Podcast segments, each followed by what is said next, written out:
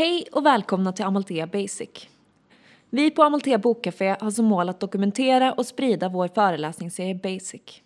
Vår förhoppning är att föreläsningarna ska täcka de viktigaste delarna av de teorier och praktiker som den autonoma rörelsen bygger på. Föreläsningarna sker här i vår lokal på Kristianstadsgatan 41C i Malmö. Trevlig lyssning. Basic, basic, basic. Basic, basic, basic. Basic, basic, basic. Basic, basic, basic.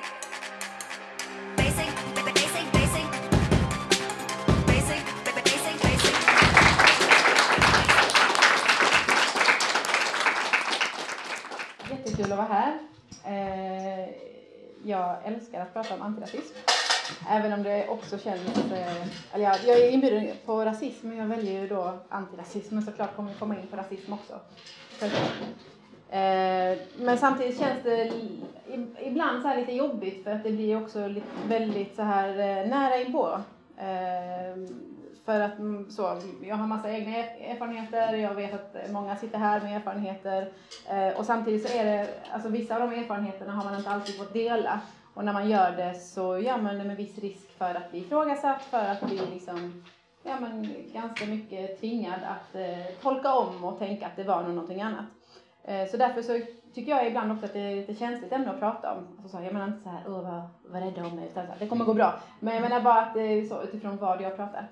Eh, och eh, mm, se till ifall eh, jag blir för, alltså, för mumlig, ifall ni inte hör. Men nu, nu är vi inte så supermånga, så jag tror att det ska gå bra. Eh, och ni är jättevälkomna att flika in. Jag har förberett några sådana här diskussions eh, bitar en, en, en bit in, men har man reflektioner så vi är ju inte jättemånga så vi hinner ju ta dem. Så att eh, det är ju roligare om det, om det blir ett samtal. Som jag brukar göra så har jag nog förberett kanske lite för mycket än vad jag egentligen hinner med. Men var inte oroliga, jag har lagt det, det som jag tänker är mest centralt först och hinner vi inte det sista så. så. Och så har jag till och med förberett sånt som inte fick plats i sliden som jag har mina egna papper utifall att det skulle vara tid över så kan jag ju så slinka in med detta. Eh, men det, det mest intressanta är ju om vi får till en dialog, diskussion. Bilden, tänk att många, kanske alla känner igen den och de flesta kanske känner till den. Eh, jag visste liksom inte hur jag skulle illustrera antirasism för det är inte helt enkelt. Det finns liksom inte, man kan inte slänga upp Karl Marx eller Rosa, Rosa Luxemburg på väggen. Vi har liksom ingen sån guru, eh, vilket jag kan tycka är bra. Eh, så att jag tog helt enkelt en antirasistisk manifestation. Och det här är OS i Mexico City 1968 där det är två amerikaner som har blivit guld och silvermedaljörer. Eh, och eh, en australiensisk som har blivit eh, nummer två, silver, eh, heter det. Och de bestämmer sig för att de ska göra en manifestation när de går och får, pris ut, alltså får priset. Eh, och då går de in utan eh, skor för att symbolisera då svart fattigdom och med eh, svarta handskar och när den amerikanska nationalsången spelas.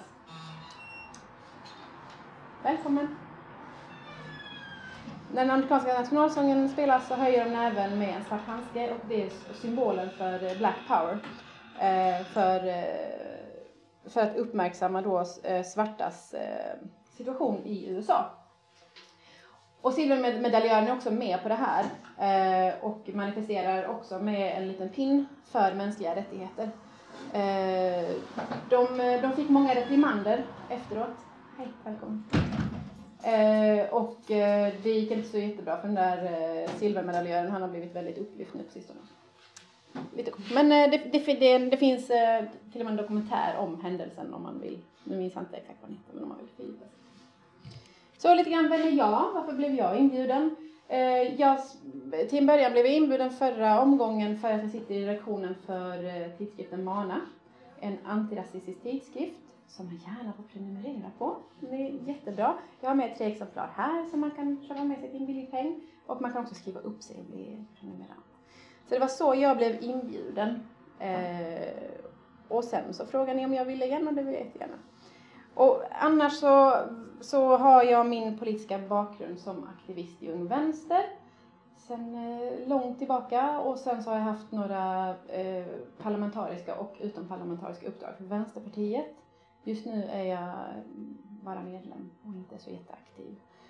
Ehm, Och lönearbete gör jag som psykolog i grundskolan i Malmö. Så det är kort vem jag är. Vilka är ni?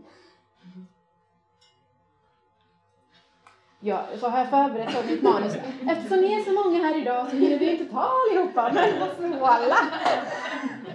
Nu kan det fler komma till tals. Men man ska ju såklart inte känna sig obekväm. Men om man har lust så får man gärna säga så här om man vill vad man heter och liksom vad, vad, som, vad tar er hit idag? Vad, liksom, vad förväntar ni er? Eh, vad vill ni veta? Eller lite grann. Mm. Vilka är ni? Den som vill får börja.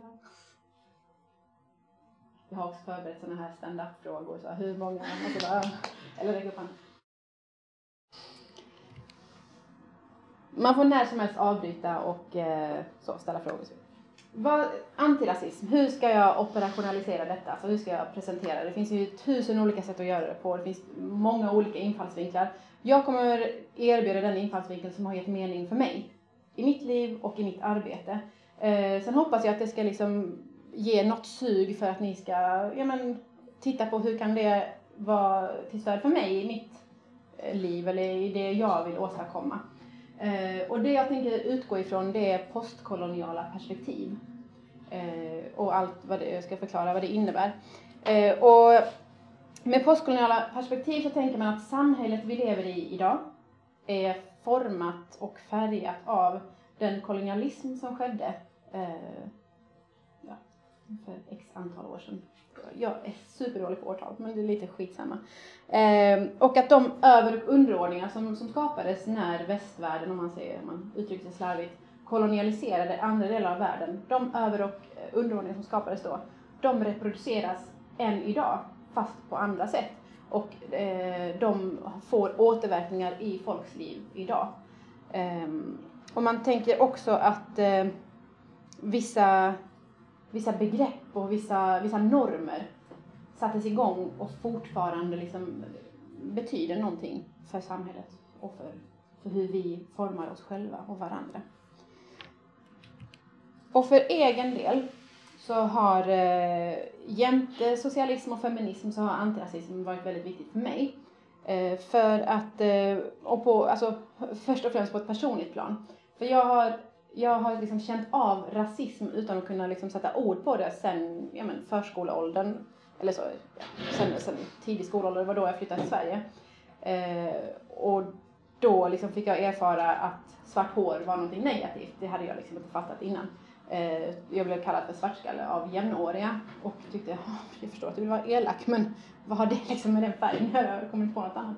Eh, och då liksom fick min mamma förklara för mig att men det är nedsättande och jag bara, först så vägrade jag liksom bara, nej det kan det ju inte vara, det är ju jättetramsigt liksom. Eh, och hon bara, jo men, men det är det liksom, du, du får säga potatismoskalle tillbaka. Och så gjorde jag det.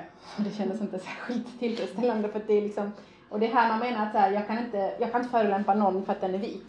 För den liksom har ganska mycket eh, bakom sig. Kanske när vi är så här två så kan vi köra en chicken race och då kanske jag vinner. Men sen så har man en annan uppbackning eh, bakom sig i samhället och orden betyder olika saker.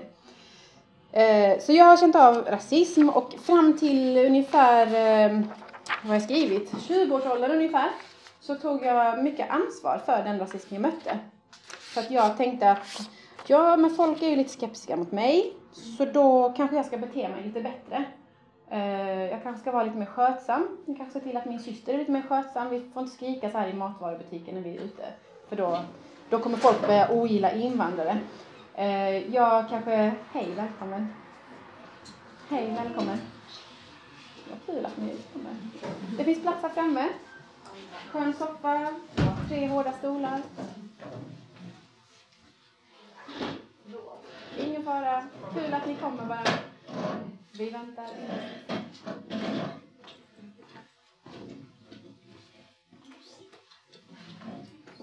Välkomna. Tack. Jag har bara kort presenterat mig och hört lite vilka folk är. Sagt att eh, jag ska utgå ifrån postkoloniala perspektiv och förklara sist. men jag kommer, jag, det här är en sån så här, jag kommer återkomma så man kommer inte missa någonting så. Eh, så, jag kände av rasism redan när jag var liksom liten men kunde inte sätta ord på det tog på mig liksom, kände att så här, ah, men det, jag måste göra annorlunda för att folk ska tycka annorlunda om mig och de som jag representerar, att jag var liksom en representant. Så när jag väl kom i kontakt med antirasism, som gav mig en annan förklaring, att Sara, det är inte för att du är lite stökig, jag stökig liksom, eh, som du blir bemött som du blir, utan det handlar om rasistiska strukturer. Ah, my god, vilken befrielse det var. Det var verkligen som att hitta Gud, lite grann så, men ändå inte. Men eh, så. Men helt plötsligt så hade jag en förklaring. Och helt plötsligt kunde jag skita fullständigt i vad folk tyckte om mig personligen. För att jag, hade, jag kände att jag har rätt att vara lite knäpp i huvudet. Jag har rätt att vara lite som folk är mest. Eh, för att det ska inte spela, det ska inte, om det färgar av sig på vad man tycker om andra som ser ut som jag, så är det inte mitt problem, utan då är det någon annan, så det är dens problem som tänker lite rasistiskt. Sen blir det ju kanske allas problem i alla fall. Ja. Men i alla fall, det var skönt att, att eh, tänka kring eh, antirasism och också att hitta strategier för, okej, okay, men hur bemöter jag det här då? Jag kan inte bemöta det person, på ett personligt plan där jag sköter mig, men jag måste organisera mig, jag måste lära mig mer, jag måste liksom gå ihop med andra och göra någonting åt det. Men också att våga säga ifrån eh, och våga påpeka vad det är som händer. Eh, allt kommer inte på samma gång, men och det, forts- alltså det, är en, det är en ständig process. Jag vill också säga innan jag går vidare så jag tror inte som många andra eh, att man kan isolera en maktstruktur och bara tänka kring den. Att det bara är rasismen som spelar roll och den är allra viktigast. Att det bara är klassen som spelar roll, den är allra viktigast, är bara kön. Utan jag tror ju såklart att man, att man, att alla, alltså att många maktstrukturer griper in i varandra och påverkar en i den situationen där man är. Eh, och man måste liksom ha en förståelse för många olika maktstrukturer för att kunna liksom analysera vad det är som händer i, i en given situation. Däremot så tänker jag att min erfarenhet är att rasism och eh, antirasism har blivit negligerat så himla länge. Eh, och just erfarenheter av rasism har eh, inte validerats. Alltså man tar det inte för sanning. Eh, utan då är det som att, är du säker Sara? Det var inte någonting annat då? Och den här frågan ställer jag ju till mig själv när jag är med om någonting. Eh, så att jag censurerar ju mig själv innan jag vågar ta upp det med någon annan. Den där blicken, hur kan jag vara säker på att det var rasism? Nej, det kan jag ju inte.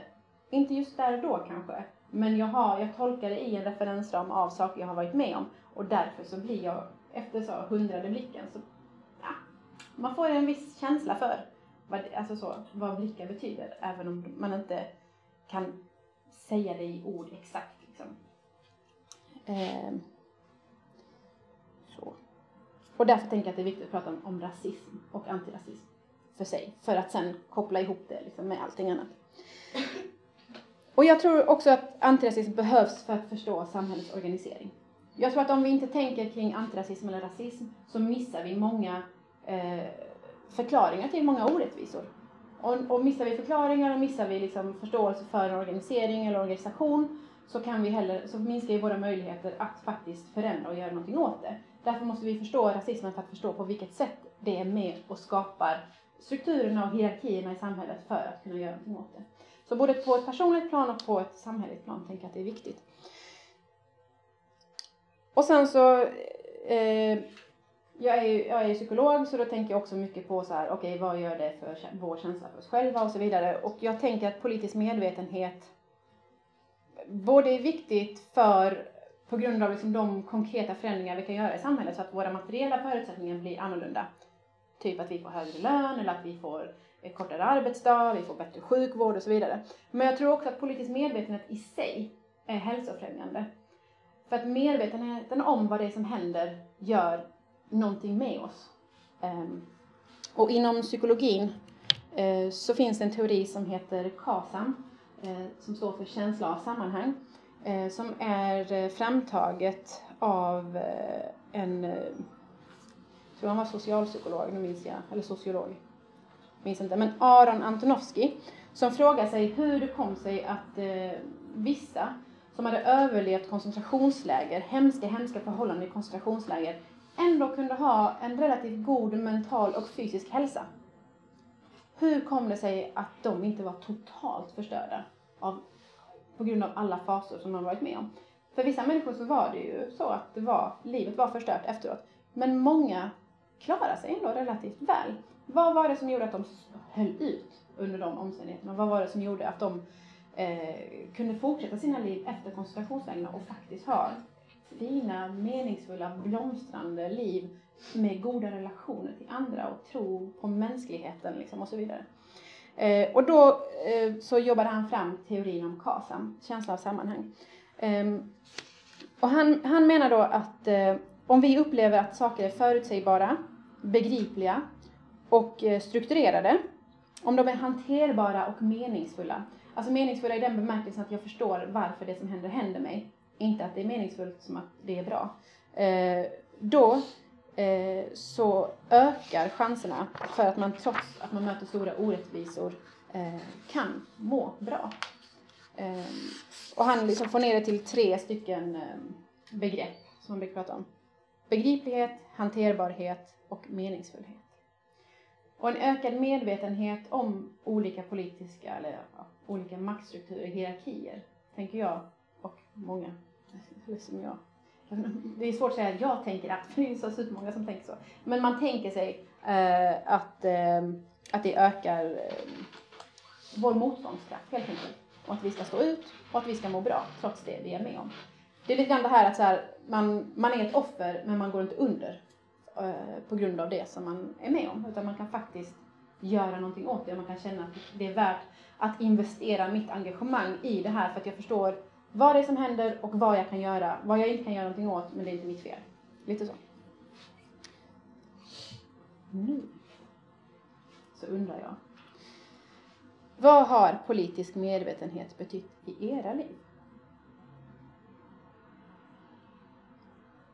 Ni kan ta en minut och tänka själva. Sen tänker jag att ni får diskutera i små grupper som ni känner er bekväma. Så ni tänker en minut så säger jag till när det är dags att prata med sin granne.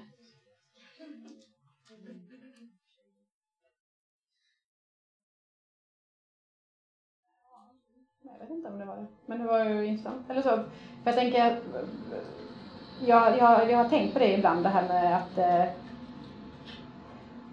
Ibland så får jag höra i debatten att vi ska inte prata om antirasism för då kommer Sverigedemokraterna eller ja, och deras lika få vatten på sin kvarn. Vi ska liksom hålla det här, vi ska vänta med det här lite så vi inte skrämmer de vita till att så här bli rasister lite grann. Alltså jag, och, och eh, men alltså jag, tänk, alltså jag menar inte att det är det ni säger utan jag, det bara fick mig att reflektera.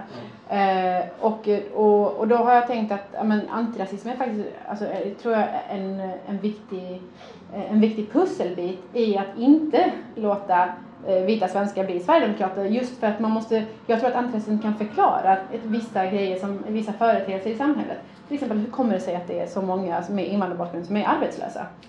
En förklaring kan vara att de är lata, de vill gå på bidrag, ta, eh, ja, ni, ni, ni vet den liksom harangen. Eh, en annan, och en annan förklaringsmodell kan ju vara att det sker en rasifiering på arbetsmarknaden eh, och att de behövs som reservarbetskraft och så vidare. Eh, så jag vet inte riktigt om jag fångar, men det fick mig att tänka på i alla fall den, den tanken som jag brukar försöka slå, slå, slå liv eller så här föra fram. Ja. Någon annan som har reflektion på det som har sagts eller som vill säga något som man eh, sa i gruppen? Många gånger jag, känner jag mig så här beroende av att vara politiskt aktiv. Eller så är jag i alla fall politiskt medveten. För att när jag gick, jag tycker jag känner igen den här skiftningen från eh, när jag gick från att inte vara politiskt medveten, men jag hade ingen aning om vad feminism var. Jag minns i början av, av en kurs så frågade är någon, är du feminist? Och jag bara, oh, jag har ingen aning, jag vågade inte säga någonting för jag så antog att man inte skulle säga nej, men jag visste liksom inte vad jag skulle säga ja till. Sen hade vi en föreläsning om feminism och jag bara såhär, men det är klart som fan att jag är feminist, är det det där som är feminism? Ja, ja visst. Eh, och sen så kom jag tillbaka till min högstadieklass och trodde att alla var kommunister, för det var liksom lite så jag var uppvuxen. Eh, det var det som var normen i min liksom, uppväxtkrets, i mina, mina släktingar. Liksom, så. Antingen så var man grilla eller så var man politisk, den politiska grenen. Eh, och så var det liksom däremellan som striden var. Så ska man ta till vapen eller ska man liksom dela flygblad? Ja. Eh, och så kunde det bli hets. Liksom. Så det var liksom den utgångspunkten jag hade och jag hade inte diskuterat politik med någon annan. Och så helt plötsligt så började mina klasskamrater moderata. Jag fick en chock. Eh, och bara, kan vi umgås? Nej, det kan vi nog inte. Eh, lite så. Och, och sen så har jag, eh, ju äldre jag blivit, valt mina vänner med mer och mer omsorg. Eh, och jag så. Eh, och jag väljer ibland att nu menar jag inte att du ska göra så, förlåt, det var inte, jag kapar kapa din historia. Utan jag vill bara säga hur jag brukar göra. Att ibland så om jag pallar så undervisar jag. Om jag tänker så här, det här är någon jag vill investera i. Och om jag inte pallar så bara bye bye. Eh, och, och, och jag har faktiskt börjat tänka mer och mer, för jag har varit aktiv i, eh, med feministiskt självförsvar ett tag. Eh, och, och varit runt på skolor och pratat med tjejer om det liksom. Och, och det har gjort mig väldigt stärkt i att möta könsmaktsordning på olika sätt. Att liksom våga säga ifrån till gubbar på stan, eh, våga liksom, ja men våga hävda mig. Men också så här när jag är ute med kompisar veta att eftersom jag har snackat om det här så kommer vi ha varandras rygg liksom. Eh, och jag behöver liksom inte förklara för någon vad som händer utan vi, vi förstår varandra. Men också att jag har slutat känna, mig, känna dåligt samvete för att någon blir ledsen för att jag sa till den att hålla käften för att den var sexist. Det kunde jag känna innan, så här, åh men åh, nu blev han ledsen. Och bara, ja, liksom, han måste lära sig den hårda vägen, eller hon. Liksom. Eh, och jag har någon slags dröm om att jag ska göra samma sak när det gäller antirasism. Eh, och, och, och, det behöver jag ju göra med andra. Och lite grann har jag startat det via då eh, Mana, eh, där vi har en, en, serie som är återkommande som, som jag ändå får säga att jag förde in i tidningen, som heter Talkback. Eh, som, som syftar till att man ska dela berättelser med varandra kring hur man gjorde den gången när det hände. Eller vad man tänkte efteråt. Och också vad man inte gjorde. Och att det också ska vara okej, okay, för det är inte alltid man pallar. Eh, så det är lite grann min förhoppning om vad jag, vad jag, så, vart jag vill komma. Nästa, i så här, både personligt men också som, som, eh, ja, som rörelse om man får kalla oss för det. Liksom. Vad, vad ska vi liksom? Och det hade jag velat ha mer av. Så här, antirasistiskt självförsvar, vad skulle det innebära? Hur skulle vi liksom göra? Vad skulle vi prata om? För feministiskt självförsvar det handlar jättemycket om att man slåss lite grann, absolut.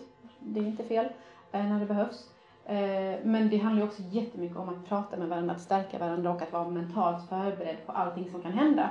Eh, och att också att, att, att lägga skulden där den hör hemma, lägga skammen där, där den hör hemma. Det är inte jag som drabbas som ska, som ska känna skuld och skam även om jag gör det, utan det är liksom om jag får en andra att må dåligt så är det inte jag som är dålig utan det kommer ju någon annanstans ifrån. Eh, och även om vi båda kan ta det som ett lärtillfälle så måste inte jag alltid vara den som ställer mig över och vänder andra kinden till.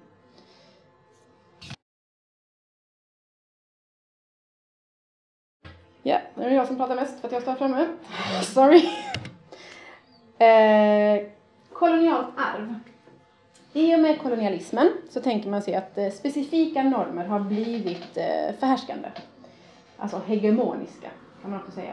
Det är ett stort begrepp. Men hegemoni innebär ju att det, är liksom, att det är förhärskande och man kan, det är svårt att tänka sig utanför hegemonin.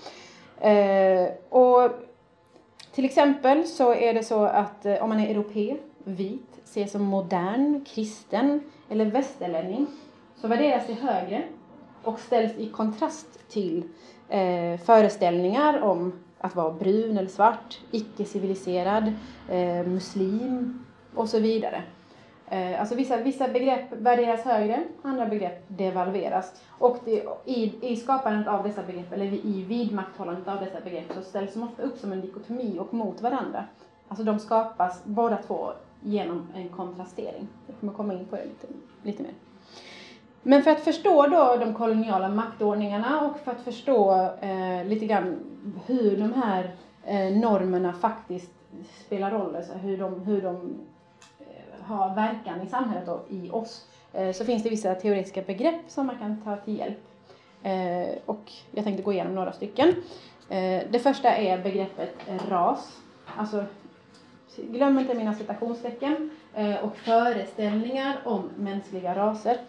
Eh, för så här, även, även om det inte finns mänskliga raser biologiskt, det är liksom de allra flesta, inte alla, eh, överens om att biologiskt sett så finns det inga skillnader mellan oss. Det är större skillnader mellan, inom de grupperna som man tänker är en mänsklig ras eh, än liksom mellan.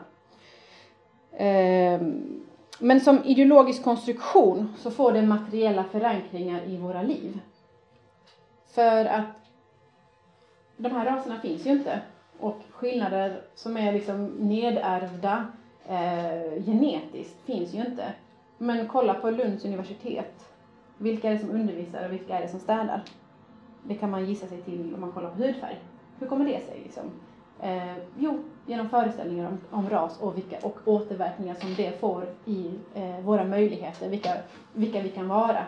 Eh, såklart också kring klass och, eh, och kön, men det är liksom det, det är sammanlindat, det är svårt att, att separera.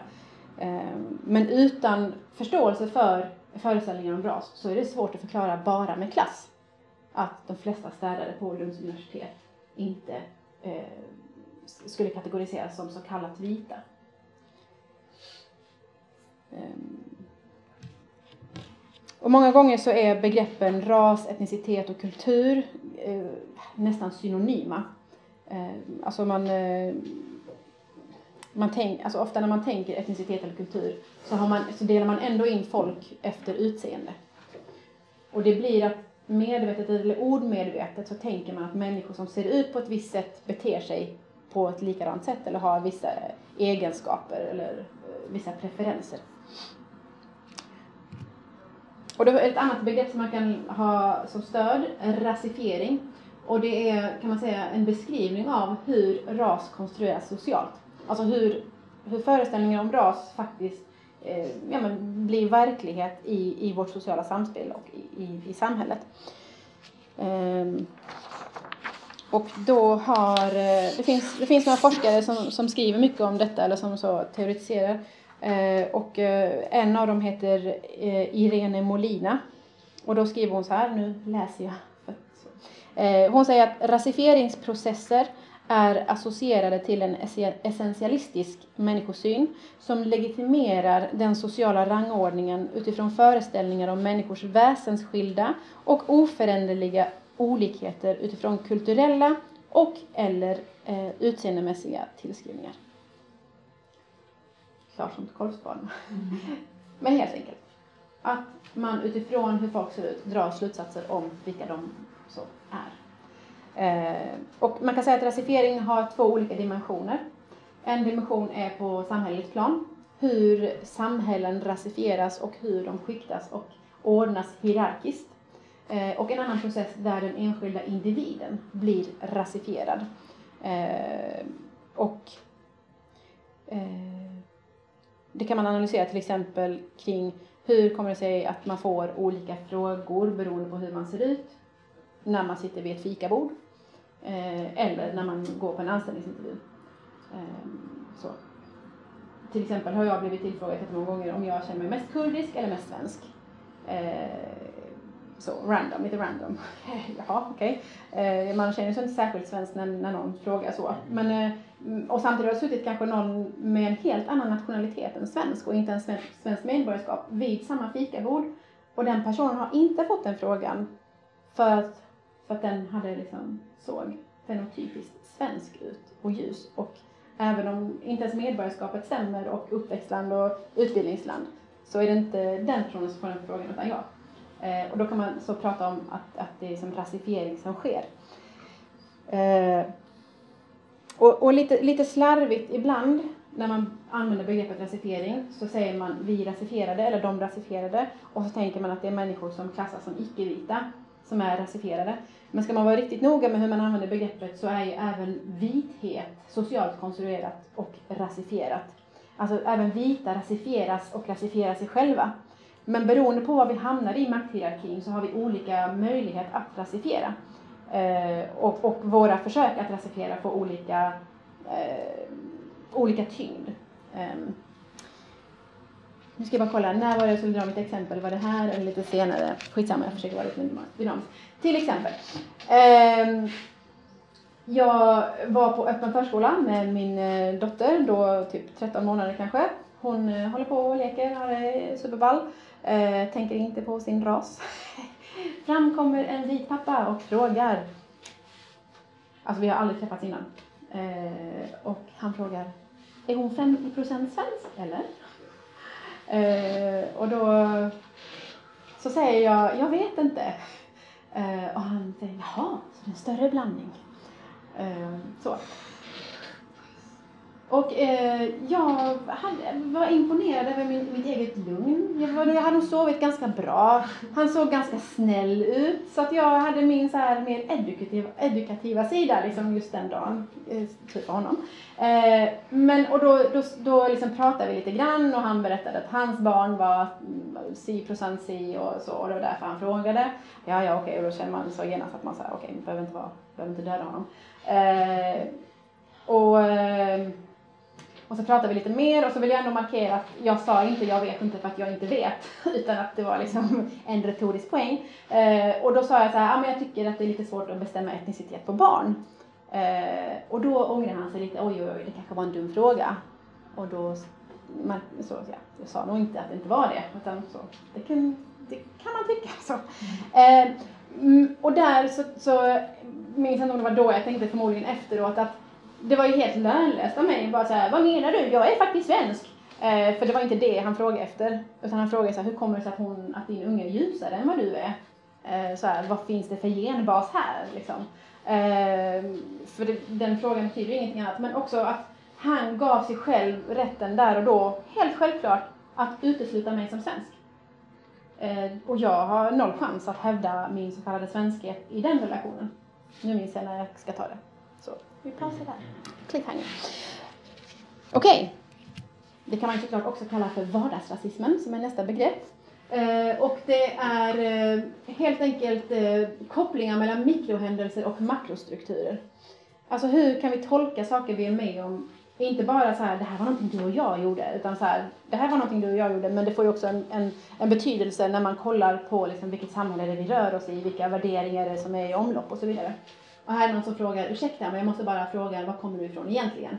Eh, jätte, jätte så harmlös fråga om man frågar den som frågar.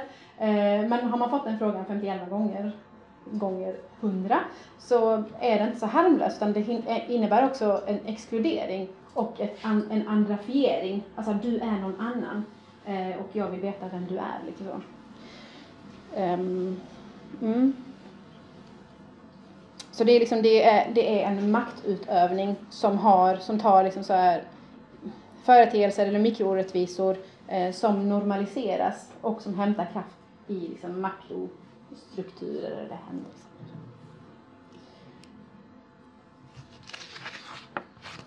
Två begrepp till. Eh, institutionell rasism och strukturell rasism.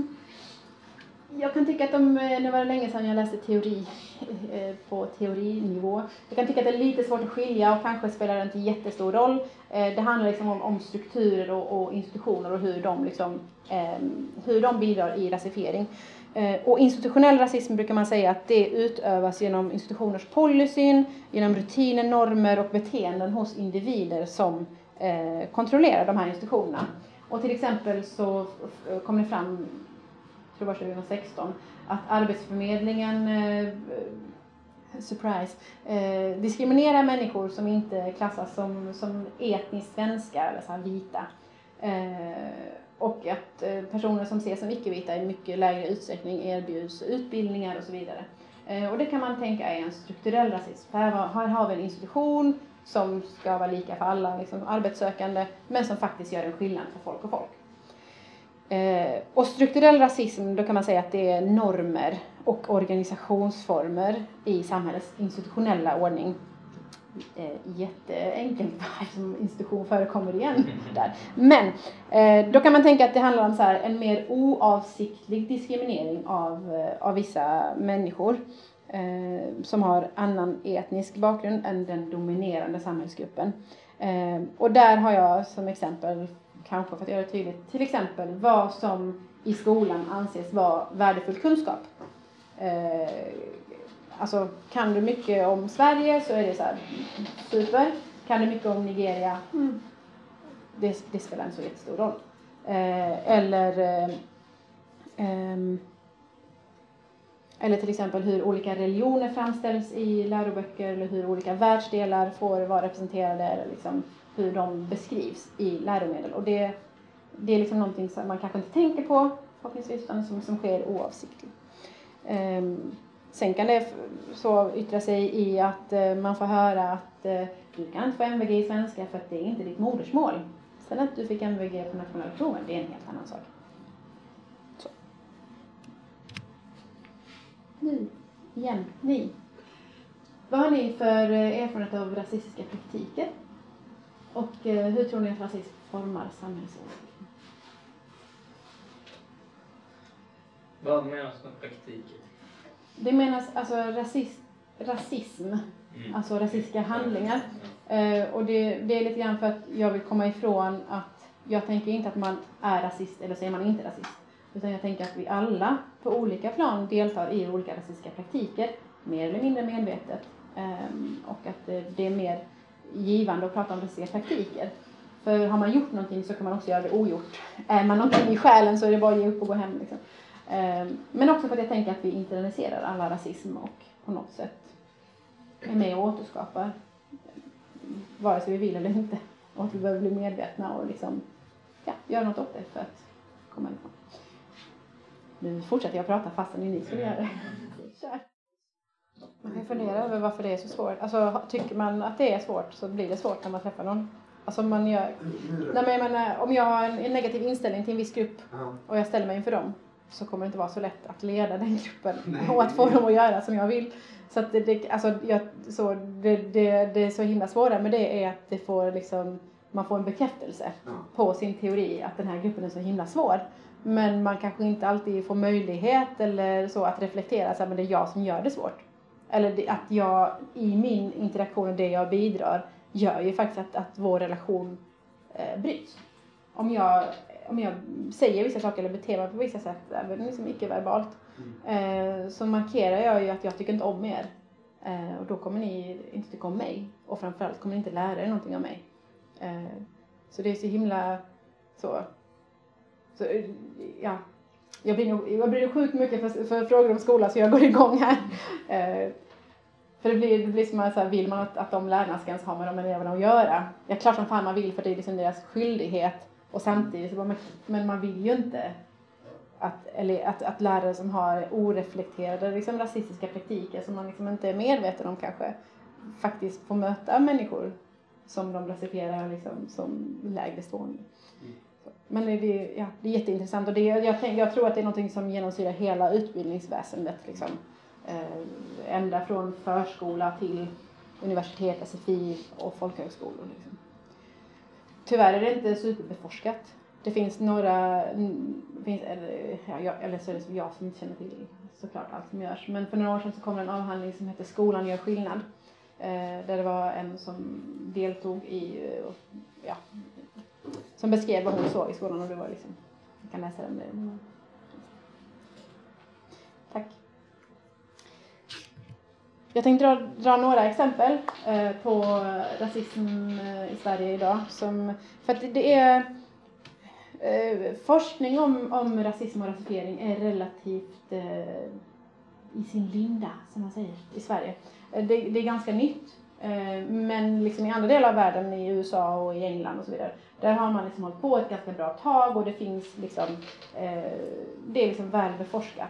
Eh, och sen så nu håller man på att importera lite grann av, av den liksom, teoribildningen till Sverige och, och kolla så, okay, men hur ser det ut i Sverige idag. Det finns ett par stycken så här stat, statens offentliga utredningar som man kan läsa. Det finns någon som specifikt rör utbildningsväsendet och, och någon till, som jag ska tipsa om på slutet. Men det är, det, är lite, det är lite svårt också att göra sån här forskning. För hur ska man skapa kategorier som man tittar på utan att faktiskt förstärka dem? Det är liksom en, liten motsägelse. Eh, hur ska vi kategorisera människor efter ras eller föreställd ras när vi inte vill att det ska vara en kategori som spelar roll? Eh, och där finns en debatt liksom bland forskare. Hur ska vi göra? Ska vi in, införa raskategorier i Sverige? Eh, och, och just nu så är det inte tillåtet att registrera folks etniska tillhörighet, till exempel i skolan. Så det är svårt att liksom kolla så här, hur ser betygen ut för olika eh, föreställda liksom så, eh, kategorier och så. Och, och på ett sätt så är det bra, på ett annat sätt så är det lite, lite svårare att ta på. Men det finns ändå trots allt viss forskning. Som att förra året, slutet av förra året, Eh, så var det en avhandling vid Lunds universitet, avhandlingen om psykologi, som visade att eh, personer som, eh, som intervjuade folk inför anställningar de ställde olika slags frågor till de arbetssökande beroende på om de kategoriserade arbetssökande som vit, etniskt vit och svensk eller som icke-vit, icke-svensk. Och då såg hon att de som såg som vita, där frågar man frågor kring kompetens för jobbet. Alltså vilken kompetens har du? Och så fick de att utveckla det. Personer som såg som icke-vita, då ställde man frågor till eh, kring så här eh, värderingar. Hur passar du i en grupp? Hur är du på att smälta in? Alltså man var liksom, visade oro för att den personen skulle platsa på arbetsplatsen. Och då fick det ju som konsekvens att eh, den ena gruppen eh, såg som lite mer kompetent för att man har ställt frågor som utvecklade deras tankar kring vad de skulle kunna göra i arbetet som, är liksom, som behöver den kompetens som efterfrågas. Och de andra, då hade man ju fokuserat på ja, men den sociala, så kallade sociala kompetensen. Och då ses ju inte de som särskilt kompetenta för att utföra arbetsuppgiften. Eh, och, och, den här avhandlingen har kollat på massa olika sätt och liksom så här, vad, hur kan man liksom hjälpa till att strukturera och man hjälper dem att, de som ska anställa att se, det är de här meriterna du ska kolla efter liksom. Och sen så ger man de meriterna, liksom, de här personerna har de här meriterna så att man inte ens behöver intervjua. Men ändå liksom så ger en hint om etnicitet. Så väljer man ändå att anställa de personerna med som så svenskklingande namn. Eh, för att man är lite rädd för att de andra inte ska riktigt platsa eller passa in i, i arbetsgruppen och att det ska bli så då. Ja, och jag tänker inte bara det. Alltså så, här, så jag tänker också på folk som kommer hit som har en, en utbildning och det gäller liksom inte här. Nej. För, alltså, Precis, och det är liksom nästa nivå och här kollar man liksom när det är så här, lika meriter och samma utbildning liksom, och inte ens då så, så hjälper det utan då liksom slår rasismen igenom. Och då kan vi, som du säger, för, bara föreställa oss, eller vi vet hur det är när människor inte har en utbildning som man har fått i Sverige eh, till exempel, eller i vissa delar av Europa. Ehm, um, 2011 så var det en forskningsrapport eh, som hade kollat från Stockholms universitet eh, där man tittade på eh, högstadieelevers nationella prov. Och så tog man liksom några, för de så här skickas in nationellt, så tog man några och så kollade man på namnen. Eh, och sen, för när, när, lärare, när lärare rättar dem så är de inte avidentifierade utan man vet så här vem det är man, man rättar provet på. Och även om man har tagit bort namnet så tror jag att folk känner igen liksom handstil så man vet liksom vem man ger betyg till. Och sen så lät, lät man, eh, då lät den här forskningsgruppen eh, oberoende poängsättare värdera de här arbetena och sätta nya betyg utefter pre- alltså prestation. Då var det ju, de, kände, de hade ingen relation till de här eleverna. Och då kunde man se att för det första hade lärare överskattat sina elever överlag, så alla liksom sänktes lite grann. Eh, men man hade överskattat sina elever med svenskklingande namn mycket mer än vad man hade överskattat sina elever med icke-svenskklingande namn. Eh, och då kunde man också se en skillnad på om namnet lät som utomeuropeiskt eller europeiskt och då blev skillnaden ännu större. Eh, så då kan man ju då med det här eh, få svart på vitt att även vid lika prestation, vid lika akademisk prestation, så får man sämre betyg om man inte ses som vit i skolan. Eh, och det här är ju, det här är ju den så kallade, det här är liksom, blir ju som en slags explicit rasism. Men man kan också tänka sig att man får olika kvalitet i sin relation till eleverna beroende på om de är vita eller inte vita. Och kvaliteten på relationen är helt avgörande för vilken inlärning som kan ske hos barnen. Eh, så eh, redan där så har barn som inte ses som vita, som undervisas av vita lärare, sämre möjlighet att ta till sig eh, kunskap i skolan. Och då blir det att man får mindre, men även när man lyckas på olika sätt höja sig så får man inte samma betyg. Det är ju lite så nedslående, på tal om att politiskt medvetande kan vara nedslående. Um, och ibland tycker jag faktiskt att det är jobbigt att, att ta mig igenom sådana här rapporter för det är så jävla sorgligt. Och så tänker jag att min barndom är över. Men jag tänker liksom på andra barn, jag tänker på mina barn uh, och på så här, ska det vara så här? Och ja, ett tag till är det nog så här. Om ska vara sån. Uh, om man vill ha fler vittnesmål om rasism så har uh, gruppen No Stranger, en hashtag No Stranger, jag vet inte riktigt hur det funkar. Men på Facebook finns det, No Stranger, och det finns en hemsida där man delar med sig om, eh, av liksom, erfarenhet av rasism. Och här tog jag från, eh, från hemsidan igår. Det står 1992, när min stora syster var fem år, eh, så frågade hon mamma en dag om mamma också fick ont i axlarna av att diska. Mamma undrade vart någonstans min syster hade diskat. Då berättade min syster att hon diskat på förskolan. Det visade sig att två pedagoger hade använt min syster som diskare i över en månad, medan de andra barnen var ute och lekte. Och den här historien fortsätter lite grann. Eh, och då är det ett eh, barn som inte ses som vit. Eh, och ja, så här olika erfarenheter kan det vara för, för barn. Och det, det sjuka är att liksom så här, det här är bara en av, av jättemånga historier. Men känner man för att få ta lite pulsen på vardagsrasismen i Sverige så kan man eh, gå till den hemsidan och läsa lite av avidentifierade eh, vittnesmål. Mm. Och det leder oss in på nästa begrepp. Vithet och eh, så kallad vithetsnorm.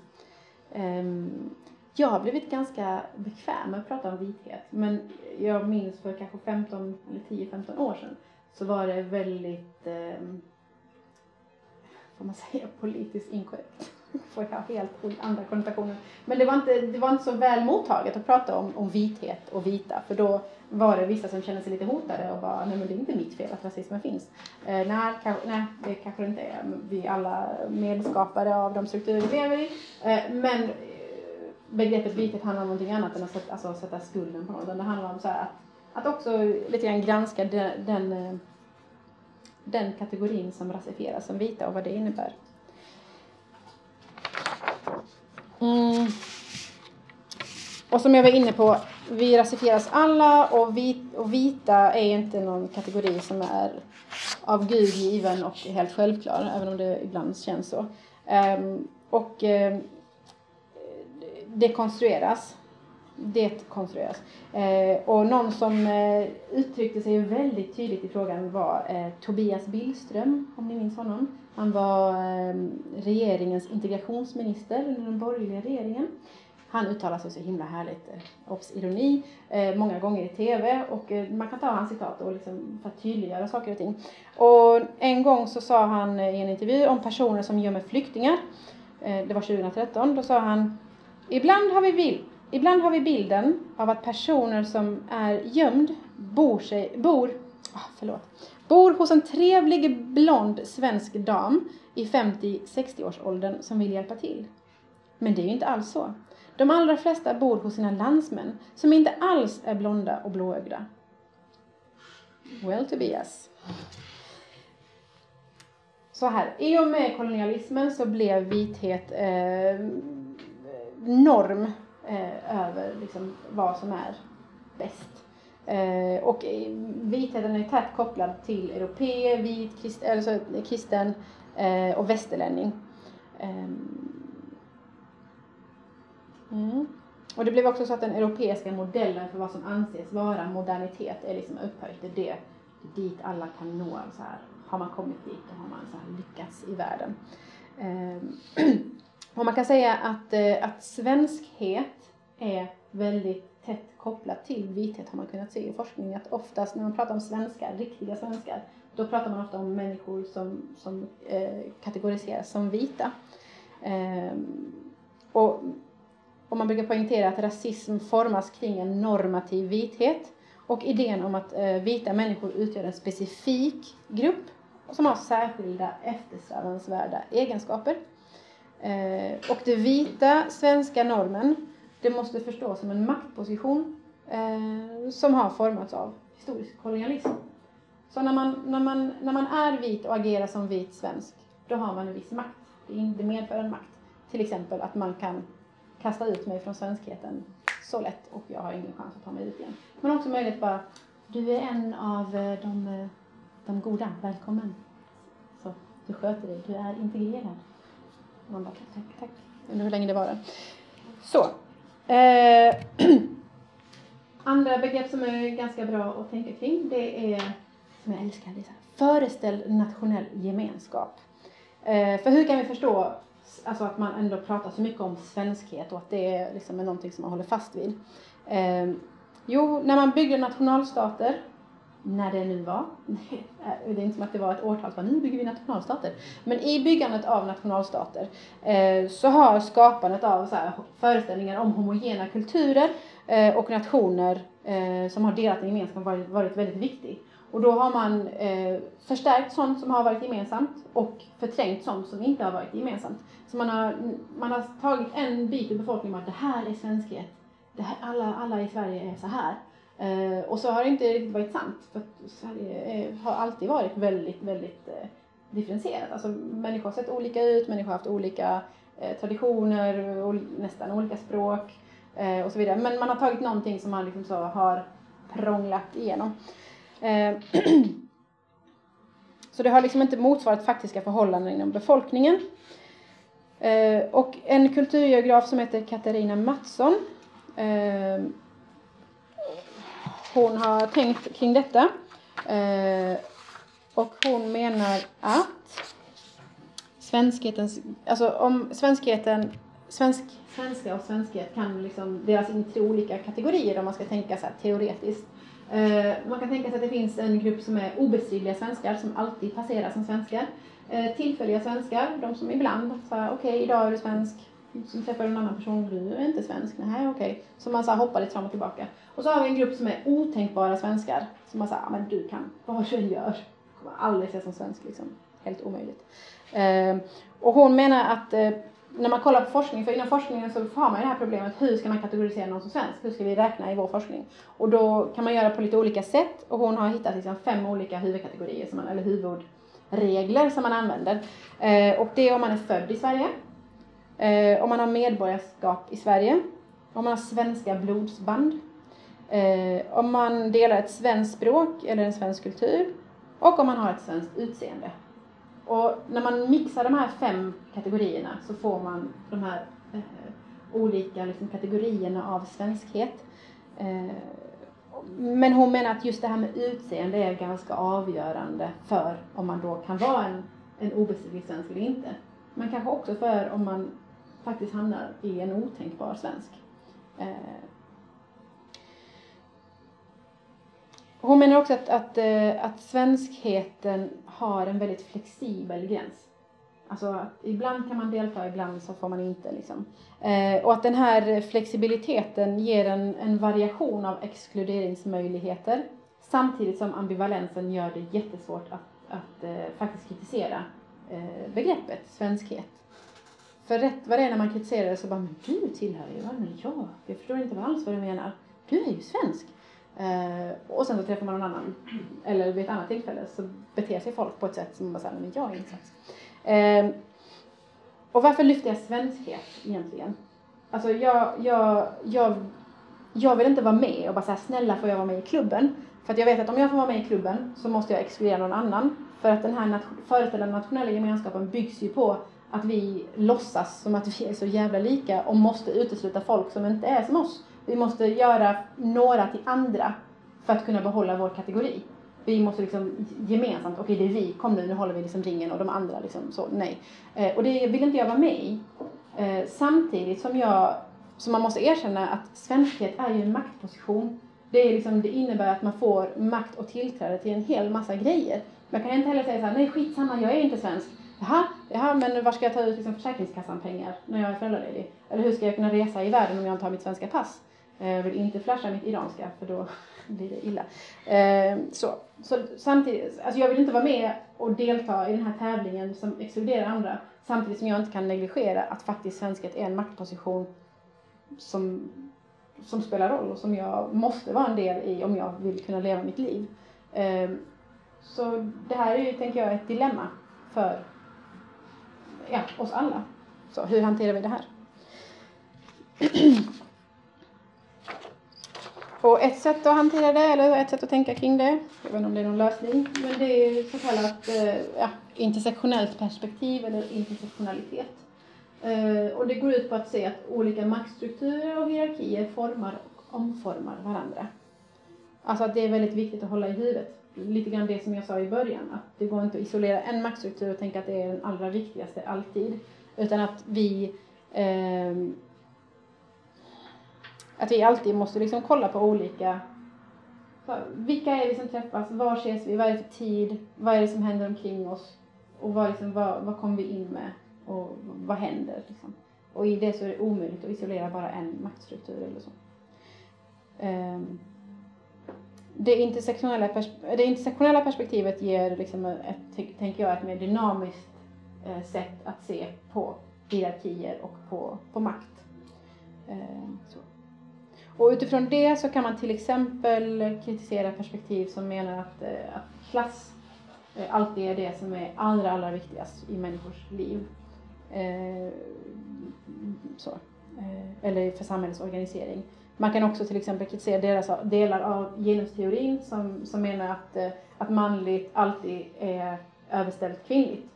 Eh, för liksom, erfarenheter i verkliga livet visar att det inte är sant. eh, till exempel eh, en gång när jag gick igenom passkontroll i USA eh, och de började fråga var jag var född någonstans och om jag fortfarande hade iranskt medborgarskap eh, så var jag väldigt glad över att jag inte var en man. För att jag tror att jag hade blivit behandlad på ett helt annat sätt om jag såg som en muslimsk man som skulle igenom den kontrollen än en stackars liten oh, ja, jag vet inte, jag har ingen aning. Liksom. Eh, och så, då, då kom jag igenom med min så kallade kvinnlighet. Å andra sidan, samma kvinnlighet gör att jag ibland, när folk ser mig så bara, åh men stackars dig. Du får inte välja vem du ska gifta dig med. Man bara, jo det får jag. Nej det får du inte. okej. Okay. Får jag väl inte det. Eh, så så, det, det, så rent konkret så går det liksom inte att säga att någonting alltid går före något annat.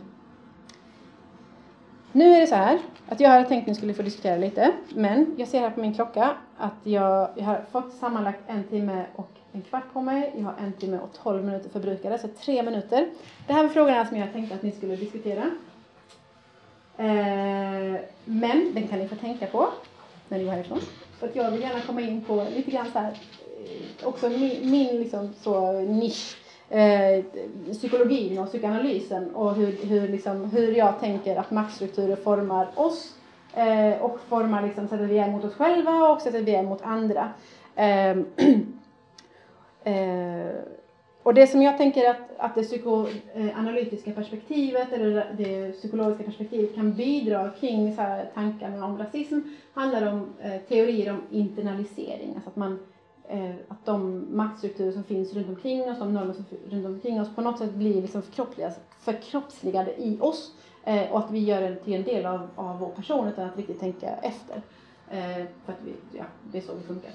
Ehm, och eh, klyvningar av egenskaper. Hur ska jag förklara detta på två minuter? Eh, det kan aldrig bli bra. Men jag försöker ändå. Det finns en psykoanalytiker som heter Lynn Layton och hon menar att det här med att vi är lite sexister, lite rasister men också liksom socialister, det är ingenting som vi eh, bara råkar vara att det är liksom någon parentes i våra liv utan det handlar om att vi lever i maktstrukturer som baserat på hur vi ser ut och hur vi kategoriseras gör det olika lätt för oss att vara på olika sätt. Mm. Eh, och hon menar att eh, de här hierarkierna de tenderar ju att eh, eh, idealisera vissa identiteter och devalvera andra. Ta det här med kvinna-man till exempel. Väldigt ofta så idealiserar man eh, män och devalverar det kvinnliga.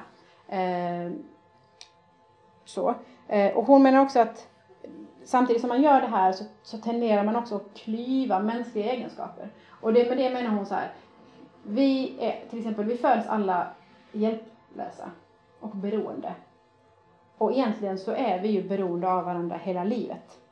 Alltså människan klarar sig inte utan andra människor. Både liksom fysiskt men också emotionellt. Eh, men beroende på om vi kategoriseras som män eller kvinnor så är vi olika fria att kunna ge utlopp för eh, vårt beroende av andra. Som oftast så ska män inte vara så beroende. Man ska klara sig själv, man ska vara stark, man kan kanske ta hand om någon annan så. Eh, men man ska klara sig. Och som kvinna är det liksom fullt, det är, det är fritt fram och åh, en katt på tv, jag grät och så. Det kan vara skönt eh, så. Eh, men det är helt okej. Okay. Men som man så, nej, nej. Man kan, man kan, kan, kan, kan trösta någon eh, som är ledsen. Men man ska helst inte vara ledsen själv. Eh, men å, å andra sidan som man så kan man få uttrycka sin sexualitet på ett helt annat sätt eh, än vad man kan, kan få göra som kvinna. Som kvinna ska man liksom Nej, inte ska jag. Jag tycker alla. Så. Och så man bara, hallå, tjena, läget bruden? Så det är kanske lite mer det som är normen och som, som är lättare att göra än att göra som kvinna. Eh, och, och, och, och det blir liksom en del av oss som personer som blir svårt att skilja från så här, vad är det som jag, tar- så vad är maktstruktur och vad är liksom min, min preferens. Eh, mm. Och eh, hon menar också att alltså den sidan av, av oss som inte får lov att finnas, den som vi måste liksom trycka ner, den kan vi så här projicera på andra. Som att så här, jag är så himla stark, men jag kan säga att jag måste få ta hand om dig. Eh, och i vissa fall kan det faktiskt eh, te sig, eller så komma till uttryck i en våldsrelation. Att jag måste ha någon som jag tar hand om och därför kan jag se till att den blir jävligt svag. Så att jag kan vara den starka. Eh, sen är det liksom ingenting som så pågår medvetet att det är en skin.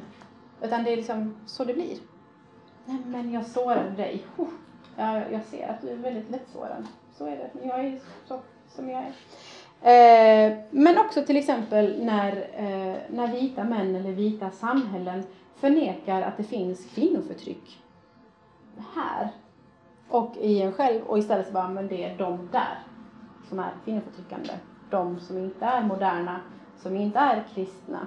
Eh, det, det är där eh, ondskan finns. När den egentligen finns ibland oss alla.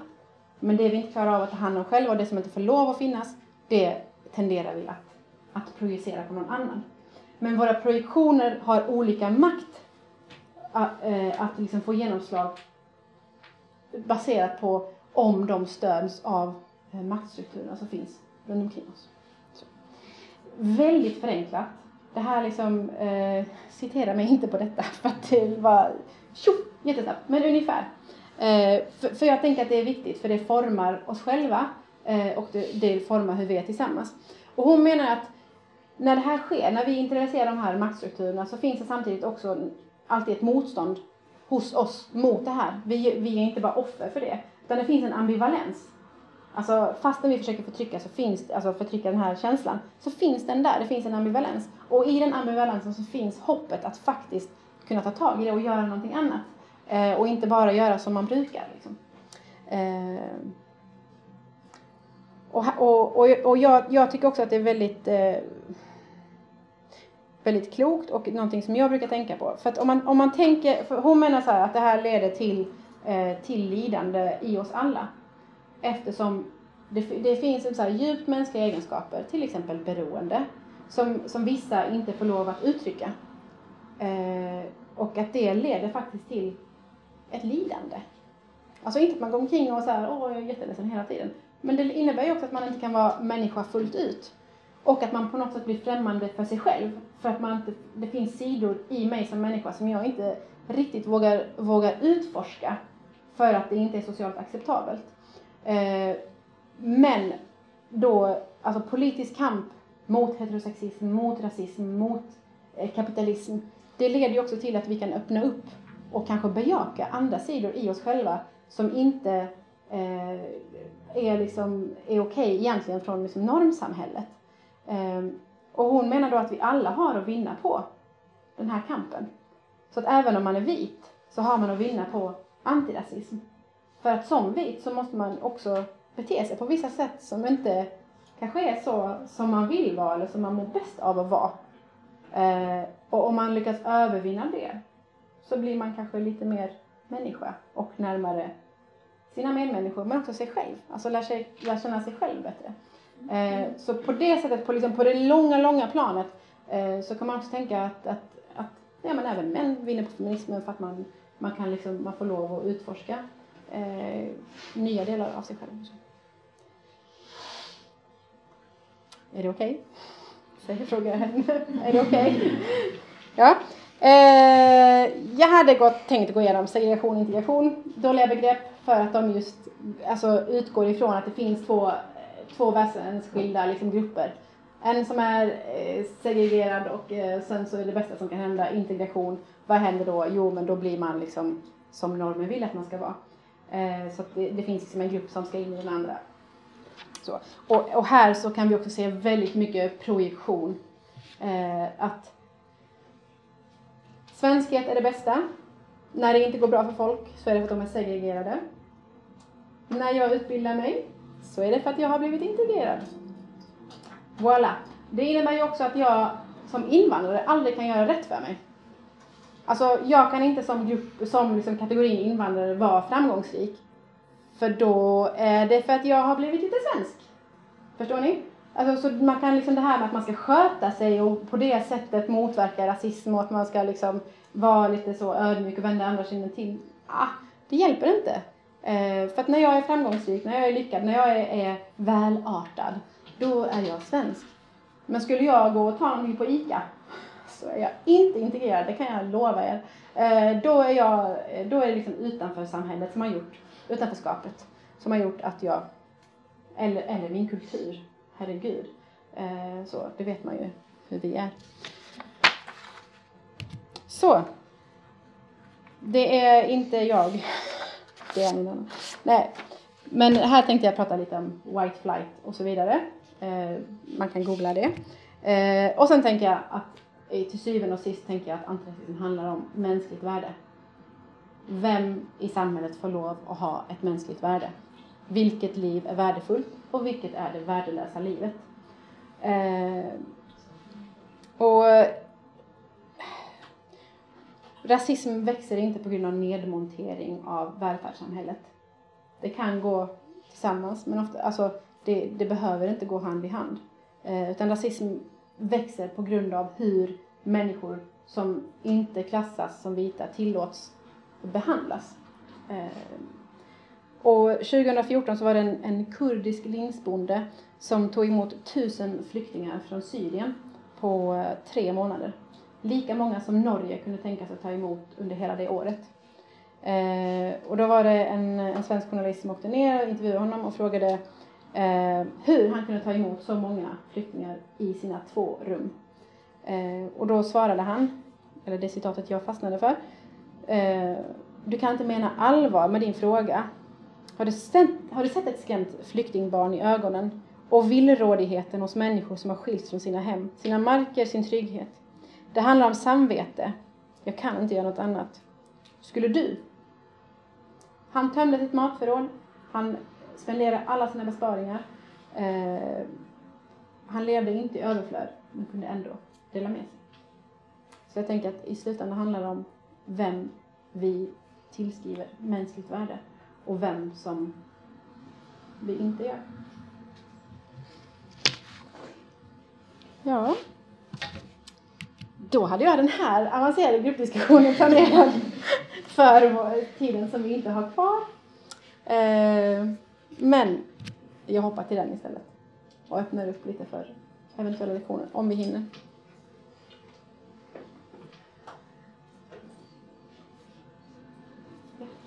Så jag inte bara det så jättemycket för en fantastisk föredrag. Alltså. Det var så bra. Oj, tack. Himla liksom, informativt och massa bra infallsvinklar. Liksom. Det var superintressant att lyssna på. Tack, vad skönt att höra. Jag är väldigt nervös att stå här. Du är fett pedagogisk.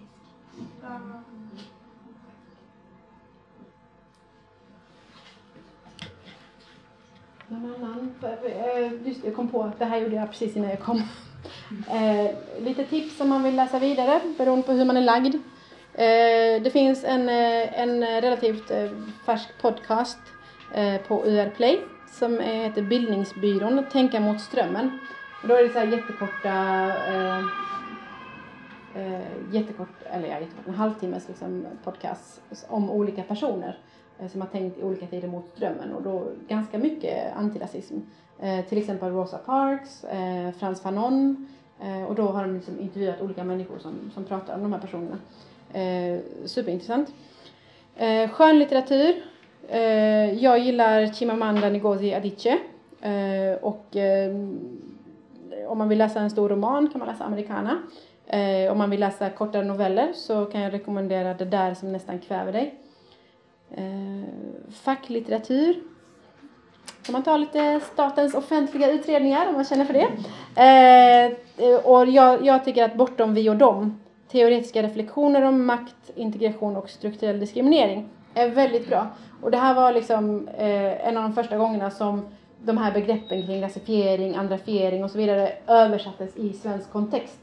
Eh, och också en SOU som blev väldigt, väldigt motarbetad eh, och under hela tiden som, som den höll, hölls på att tas fram. Eh, om man vill kolla på en dokumentär så kan man till exempel kolla på Black Panther Party, Vanguard of the Revolution. Eh, eller massa andra bra. Eh, men den. Eh, om man vill kolla på drama och har Netflix så kan man kolla på serien She's Gotta Have It av Spike Lee. Eh, annars kan man kolla på Random Film av Spike Lee.